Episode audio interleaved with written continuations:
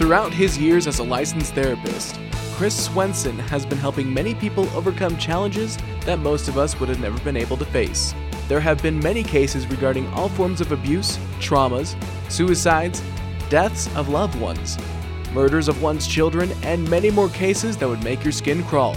In most of these cases, he has found a person who, despite facing such treachery while in the grips of life's burning fire, have found a way to cope with life and continue pushing on.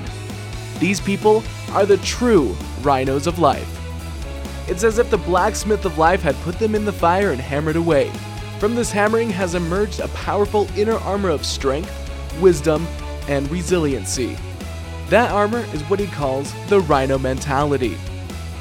Darkness will pour out of its black rain, soaking you in negativity, breaking down your mind and body, seeping into your very soul, leaving you feeling uncomfortable and in a psychological pain. The one thing that protects you from the cancerous effects of darkness's black rain is the armor of a rhino mentality. This podcast is all about developing that armor. So without further ado, your host, Coach Rhino, Chris Swenson.